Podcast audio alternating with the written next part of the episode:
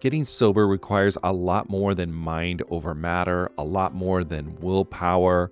It's about leveraging the support around you. People in recovery typically need a mix of medical help, emotional support, and changes in lifestyle to manage their addiction, not just mental determination. As both a therapist and someone embracing the recovery lifestyle, there's one tool I always recommend to people needing extra accountability SoberLink. SoberLink is a high tech breath analyzer system designed to help you get and stay sober. And here's why I love it you'll test the same day every day, eliminating testing anxiety. Friends and family receive instant test results, helping you rebuild trust and preventing relapse. Accountability is a part of that, and it's something to really be embraced. Devices have built in facial recognition so your support circle knows you're testing, and tamper resistant sensors flag any attempts at trying to beat the system so your sobriety is never questioned. So let 2024 be your best year yet. Visit soberlink.com forward slash TAM to sign up and receive $50 off your device. That's soberlink.com forward slash TAM. And let accountability be your guide. Look, Bumble knows you're exhausted by dating. All the must not take yourself too seriously and 6 1 since that matters. And what do I even say other than hey? well, that's why they're introducing an all new Bumble with exciting features to make compatibility easier, starting the chat better, and dating safer. They've changed, so you don't have to. Download the new Bumble now.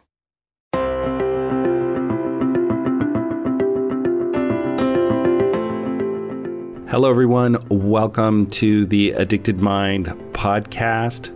This is episode 74. My name is Duane Osterlind, and I'm your host I'm also the founder of Novus Mindful Life Institute, Family Counseling and Recovery in Long Beach, California. If you or anyone you know is struggling with any of life's challenges, please reach out to us. You can find more information about us at theaddictedmind.com forward slash help. Don't forget, if you are enjoying the Addicted Mind podcast, please share it with a friend or a colleague or go to iTunes and rate and review us. That really does help get us a lot of exposure, and I definitely appreciate it. Also, if you'd like to continue the conversation, you can join our Facebook group. Just go to Facebook and type in the Addicted Mind podcast and click join. All right, today's guest is Erin Miller, and she is going to talk about her journey of losing her son, Chad, to heroin addiction. And I was excited. I don't know if excited is the right word, but grateful that she was willing to come on to the Addicted Mind podcast and talk about this part of addiction.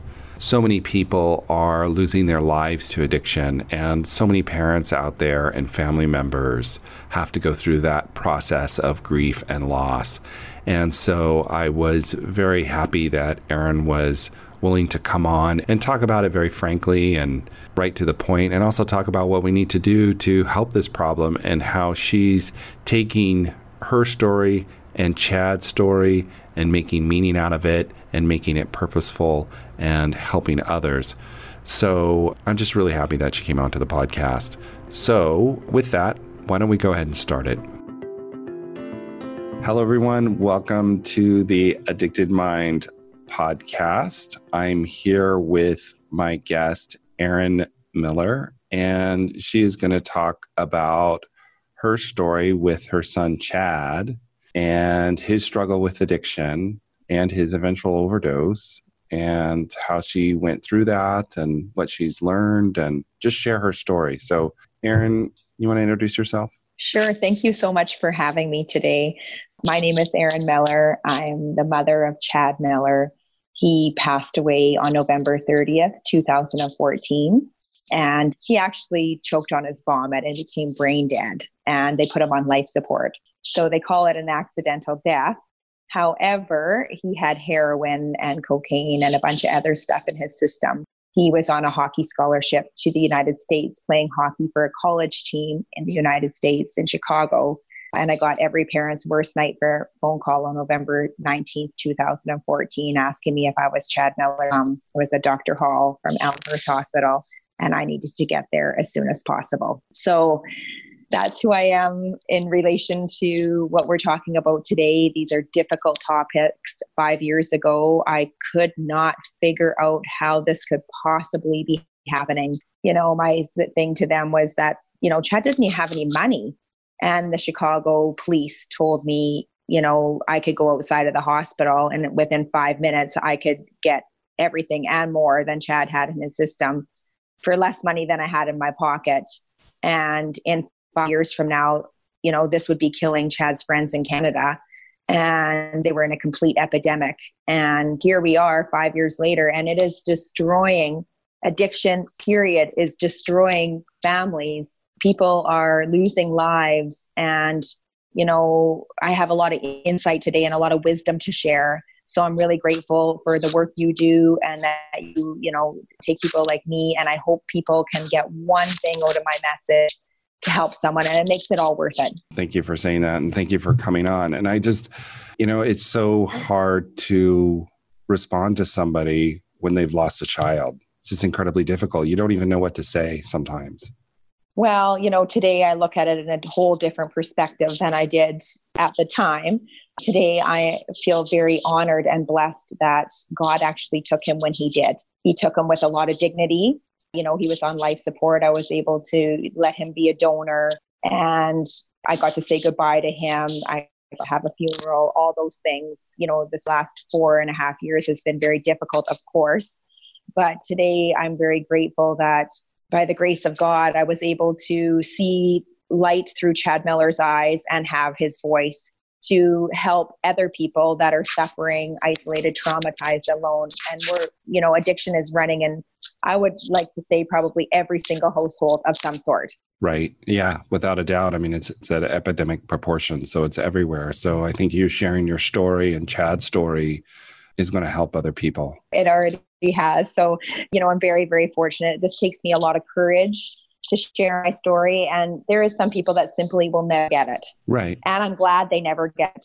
But along my journey, what I've learned is that the people that don't get it, I'm just really grateful they don't have to get it. And I always pray every day that people would just, the judgment would just stop. Right. You know, we all have a story. Some of us have harder stories than others. And, you know, it's led me to writing my first book that's being launched any day now. And I have all sorts of amazing things going on. So I'm really grateful. And I hope that someone can hear one piece of our story and have some hope in their own situation. Great. Definitely. And I hope that mm-hmm. this podcast can help you do that too. Absolutely. Thank you for having me. You're welcome. So tell me, let's kind of go in and when you look back, tell us what you've kind of learned or how did you begin to see this? Or looking back, did you have any idea that Chad had this issue or an addiction issue or yeah. So in his teenage years, I did know that he had a little bit of an addiction issue. Now, I wouldn't have said that it was anything different than anybody else, you know, drinking, they're smoking pot, these sorts of things. However, I was blessed with a journal of his. So I have a journal that he had to write different topics on when he went to university. And one of them was what it's like not to have a dad. And he speaks about this in his own words what it was like not to have a biological a dad in his life. You know, I'll just read a couple things, you know, how, you know, it was where his pain and suffering started in his teenage years, what it was like to play hockey and see all the other dads there, you know, after the game, what it was like to not go outside and play catch with your dad and what his perception of what his biological dad was doing and that he his biological dad never once reached out to him. So i believe today wholeheartedly that that's where his pain actually started. Now chad miller had a lot of love. He had my whole love. I had him when i was 15 years old. He was my everything. Uh, my parents were really involved. He was one of these really great kids really good leader many people would have no idea that he was had any sort of pain, suffering, and those kind of things. I believe he also had a lot of judgment, you know, over the years, different people thinking he was getting bullied for different things. So probably that's probably where it really started for him he battled back and forth. And looking back, I can see where he was battling back and forth. And he got a fresh start when he went to Chicago to play junior A hockey. He was filling arenas with, you know, thousands of people with signs. He was this like Canada superstar. I was just his hockey mom. So apparently he has these records that people are still trying to break. I don't know anything really about that. But, and then he was given a pain medication when he separated his shoulder from the Chicago Blackhawks, and it was called Vicodin. And when I first found out he was given that, I did my research, and it is a really highly addictive pain medication. And what I know about it today is that it makes you feel, it kind of lights up the scoreboard for you. And I believe he got addicted to that feeling. And then he got himself involved in some other things, living a lifestyle away from home and with, you know, some rock star type people. And he got involved with heroin. And, you know, two days before he was put on life support, he was still playing hockey. My parents were there watching him his junior A hockey career was over, and now he was going to university because he wanted to get a business degree and he knew his separated shoulder was never going to get him to the NHL. And I don't know if he was ever going to get there anyways, but that was always his dream, right? And so his new dream was to own his own NHL hockey team with one of his buddy hockey buddies. And then, you know, two days later, getting this phone call.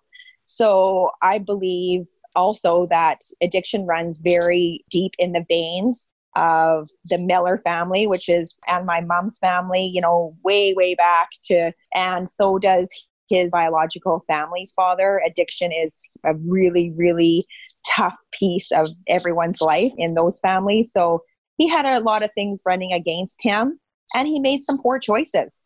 You know, you just have to make one bad choice one time. And I really believe one time when he was at a party, when he was like, you know, 16, he tried something that made him feel pretty darn good.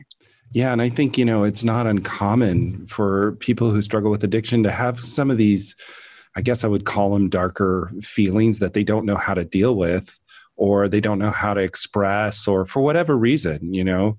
And when they get exposed to Vicodin or an opiate of some kind, it just takes that away. And it's this new, really good feeling. Mm-hmm. Yeah, that's exactly it. And, you know, he could have come to me, I told him many times. And I think probably my biggest mistake was that I would say to him, Chad, I think you're addicted to this. And of course, he said no because didn't want to be either. Right. So, you know, I probably would address things a lot differently. You know, what advice I give people now is that, you know, nobody really admits to their faults and nobody's proud. I haven't talked, I've interviewed thousands of people in the last five years you know addicts people that you know are recovering addicts well nobody ever wants to admit that they aren't in control and, you know, the drugs are getting scarier. They're more available on the streets. We have this fentanyl now that is, you know, that's one thing we're actually looking through his chart because we have a feeling that that was in his system.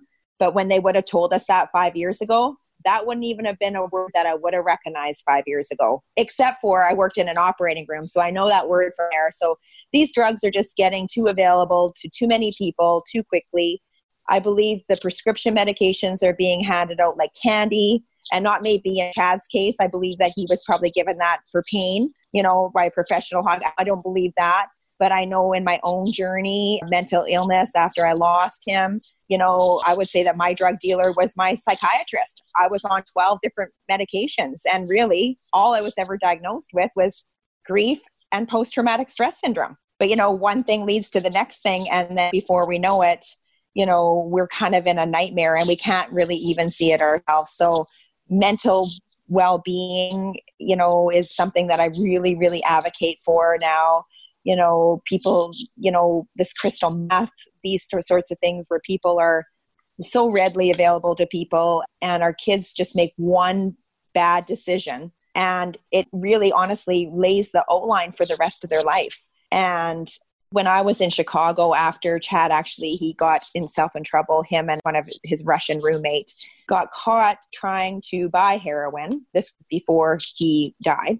And, you know, by this time I'm really out of the loop. He's away, you know, you talk to his coach, you talk to him, and you don't really even know. And again, people I get criticized for this a, a lot, but I really didn't know. Hindsight is 2020 you only know what people will tell you, even sometimes what you're even willing to even comprehend.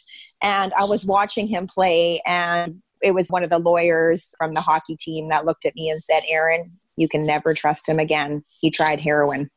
And as this young boy went by the ice and scoring goals and everyone cheering, And that's where I knew I lost him. It didn't matter what he wanted to be, he could never be trusted again. So, you know, my best advice to people is don't try them. Don't be at those places. You know, if you have pain and suffering, go outside, feel the fresh air, you know, help. And if you have a child that is suffering, take it into your own hands. There's recovery centers, there's all sorts of things. And I know it costs me, and I hope, pray every day that it will cost less money.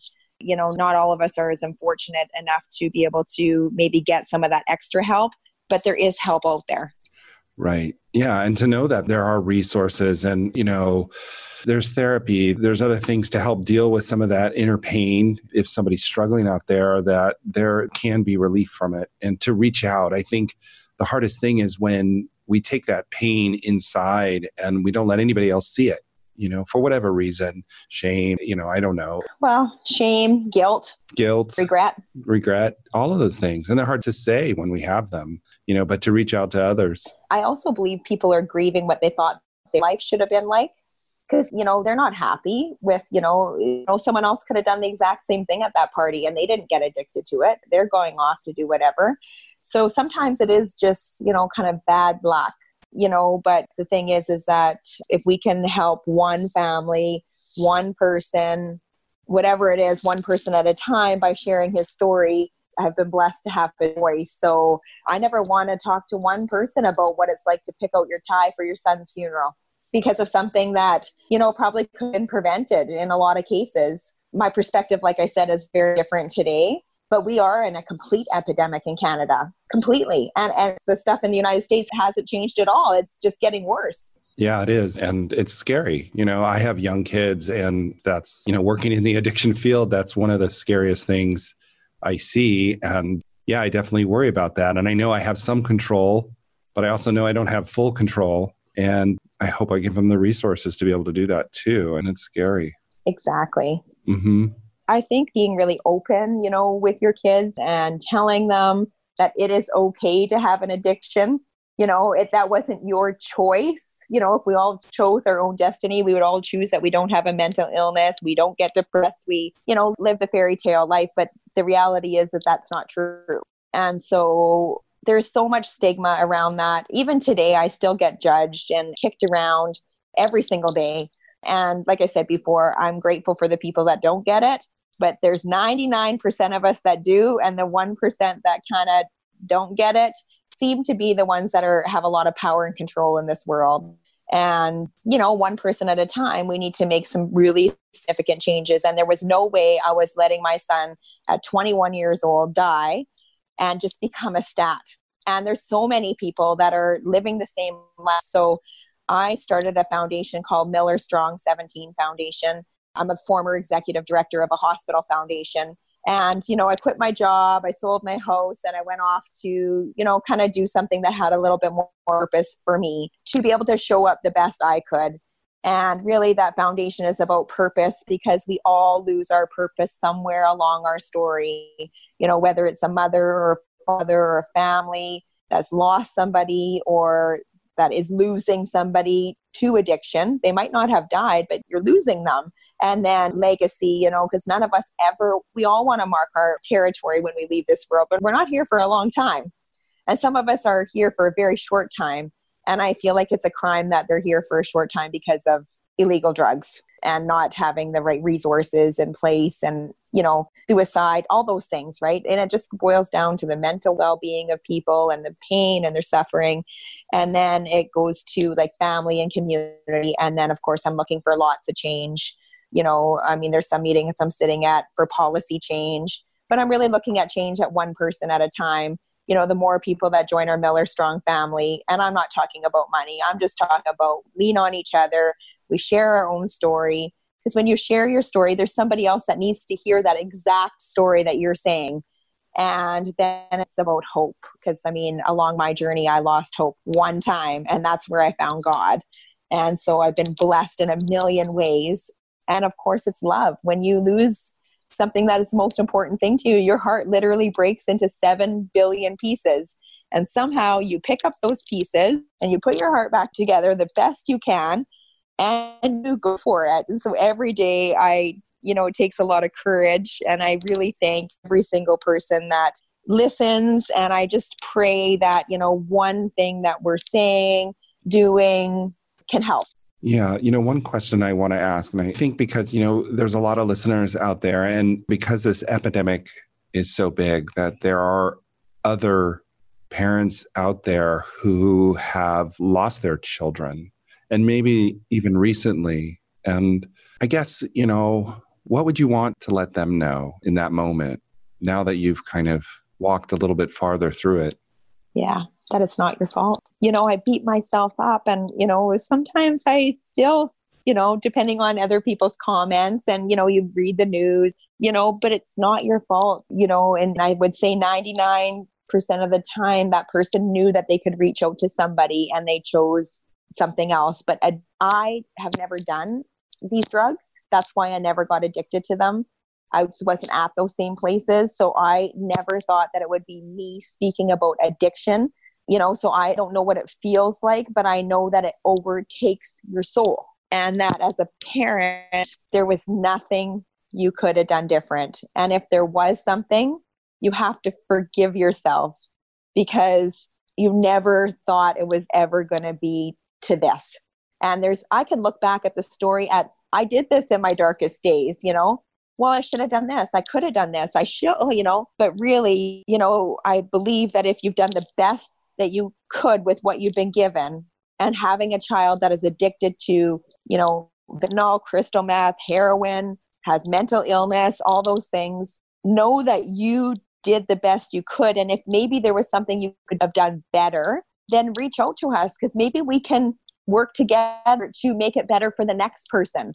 You know, I mean, if there would have been a recovery center in where I live, maybe I would have, you know, sent Chad to some sort of wellness recovery center. But then in saying that, I didn't really know how addicted he was. But I think today we're talking a very different story than we were you know, when he started, like he would be 26 now. So in his journal at 15, he was having issues. So 11 years ago, you know, most people were just addicted to alcohol, you know, and maybe, you know, those things. But, you know, as a parent, you have to just know that you did the best you could. And, you know, your only job is to love your kids and loving your kids. Sometimes probably making some, you know, different decisions for them because you love them so much. I've talked to some addicts that recovering drug addicts that speak about how they manipulate people to get them to help them to get to their next level of what they needed to go to. And, you know, I, am not great at speaking on that. I know I have other people that speak more on that just because I never want to claim I know what it's like because I never had to get clean or fight the addiction. So I give every single person so much credit for just acknowledging it, and grief is super hard and cut yourself some slack look after yourself you know set boundaries around people you know judgment is cruel very very cruel. And anybody that tells you that or makes you believe that you know your kid wasn't worthy or you're not worthy it's complete bullshit. And i will say that 100% i care about every single person that has lost their life. And i hope that someday someone can you know also get their voice to be able to speak on behalf of their child so we feel like you know your child you know passing away at such a young age there is some sort of purpose to why this has happened and i understand if someone would have told me this two years ago i probably would have punched them in the face as i was you know going through this so grief is hard i used to take it one second at a time sometimes. But, you know, forgiving yourself, you know, grieving, getting mental health help you need so you don't go the same whirlwind. I mean, I started having a box of wine almost every night. And so, you know, that could have been my journey. And for the grace of God, it wasn't. So, you know, and don't lose hope.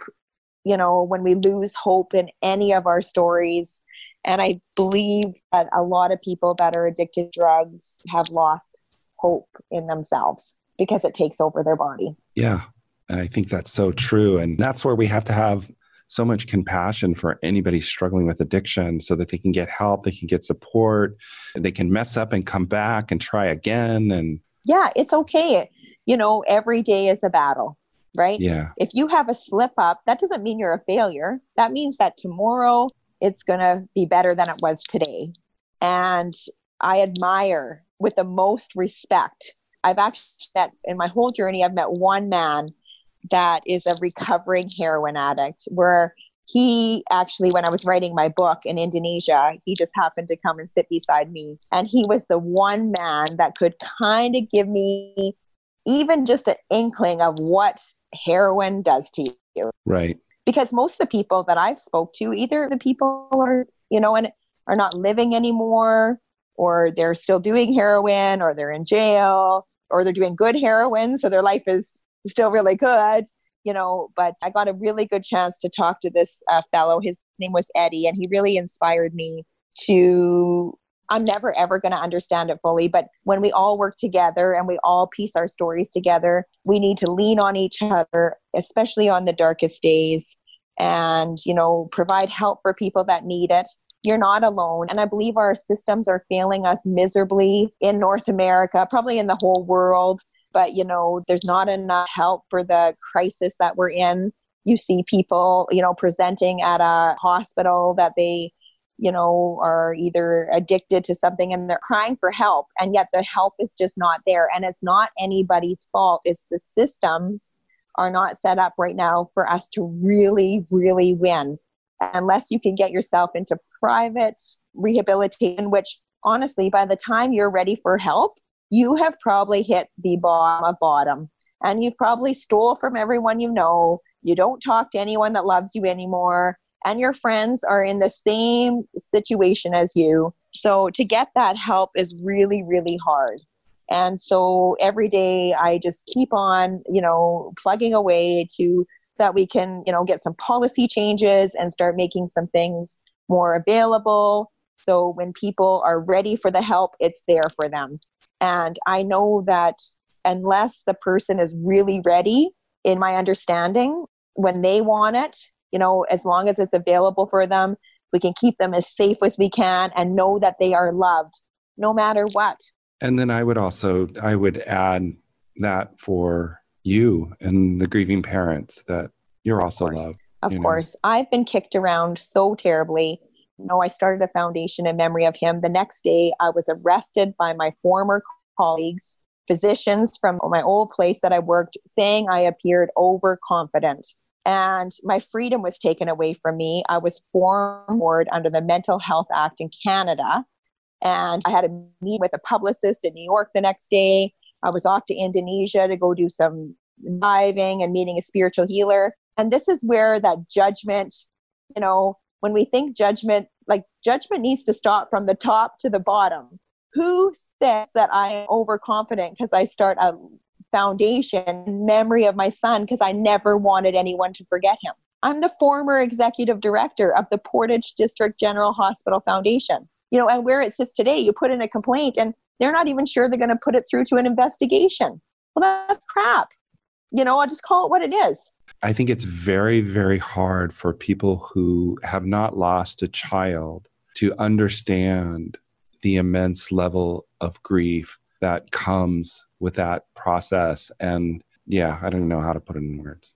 Well, I can say it one way that Julie Baker, the minister that did Chad's service, said to me, and I'll never forget how she said it to me. She goes, You know what, Erin, Grief is losing him today, but grief is what should have been and it will not haunt you. That's not her right words, but it will be with you forever. So this is why I said the foundation for legacy, you know, for other people to tag on to we never want people to forget them.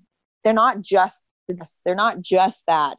You know, this idea that different people's lives matter differently because of some decisions or choices, and often they're from other people's decisions and choices, is wrong. So you know, you always love your child, you know, and you always will work for them. And somehow we can help you do that. I've been blessed to been able to, you know, be in the position I am today. And it has been a battle. I'm uh, my book is being released any day now. It's called Miller Strong, Rewrite Your Story, Take a Stand, and Turn Your Past into Your Superpower. Now, I can't even spell, so I'm not sure how I even got into writing a book, but it was as the Miller Strong story. how, you know, I wanted to rewrite Chad's story. So I started a foundation. Well, that kind of got blocked because I was, well, it's not blocked, but you know, next day I get arrested. I've never been arrested in my entire life. I don't even have a speeding ticket. And I'm not saying that I'm better than anyone else. I learned how to drive when I had a one month old. So it's very interesting that, you know, how society is able to certain things to certain people. And it's just wrong. And then i went went off to indonesia and i was healed by a indonesian healer that is christian and god. I found god a couple times throughout my spiritual journey.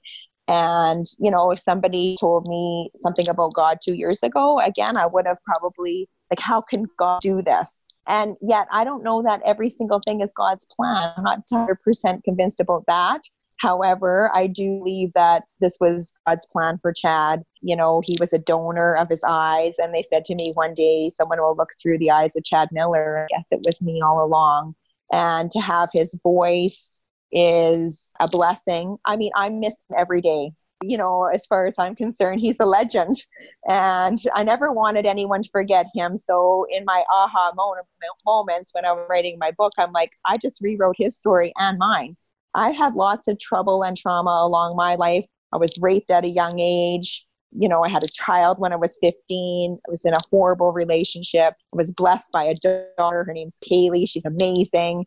Blessed with Chad and his journey. And, you know, after I lost Chad, you know, what that grief was really like and then off to a spiritual healer to be you know saved by the glory of god and so I'm like, I guess sometimes the stars and moons line up, and I feel extremely grateful to be sharing the Miller Strong story. And I hope one thing I talk about, someone can look at. I know there's many women right now that you know raped when they're sexually assaulted and they go and tell somebody and that person maybe doesn't believe them and so i share all these things and i share what kinds of tools i've learned along the ways what i did to get to my next stage and so you know there you know i have someone that's helping me put it together. So getting all of the meaning out of chad's death. Exactly. And making that mean something.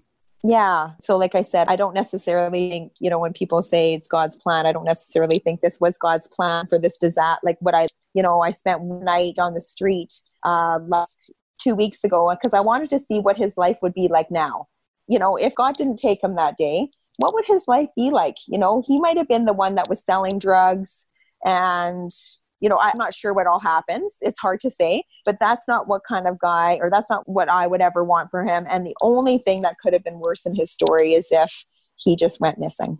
And that happens a lot. There's many, many people that are just missing. And, you know, I have a sneaking suspicion that a lot of it has to do with, you know, corruption, of course but you know drugs and addiction. And so i know that we can't change everything but one person at a time one prayer at a time you know if one hope at a time i really really am grateful for the opportunity. And i thank every single one person that has joined our miller strong family supporting me because as i'm the leader of this you know i need a lot of support also. Right. Even though i've done all the grief work and you know i look at it in a different perspective and a different view today of course I'm still sad.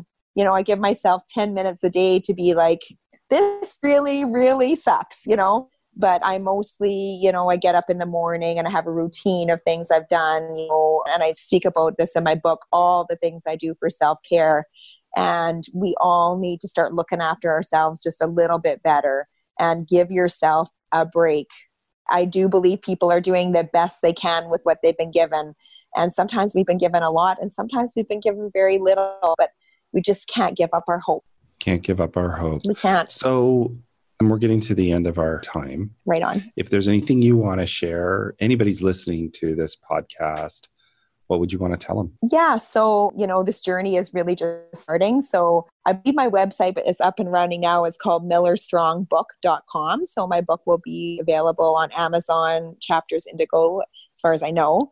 And, you know, I use the hashtag, hashtag Miller Strong 17 for everything I do. So it's easy to try to get in contact with us. Miller Strong 17 Foundation is our interest foundation, but really believe in yourself and don't give up hope in the story of whatever living and there is an ability to rewrite your story and I share how I was able to not only rewrite Chad's but myself and care about your neighbors, treat people with respect, and welcome to the Miller Strong family. Oh, thank you so much. I'll put all the links in the show notes as well on the website. And awesome. I just really appreciate you coming on and sharing your story and Chad's story. And thank you. Just being part of the Addicted Mind podcast and sharing your story. Thank you. Thank you so much. Okay, thank you for listening to the Addicted Mind podcast. As usual, all the show notes will be at theaddictedmind.com forward slash 74.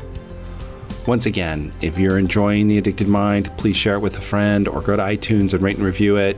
That really does help us get exposure, and it's very meaningful for me to be able to see those reviews and see that people are listening and care about the work that's happening here. So I really enjoy that. Also, you can join our Facebook group. Just go to Facebook and type in the Addicted Mind podcast. Will come up, click join. So, have a wonderful day and I will talk to you on the next episode.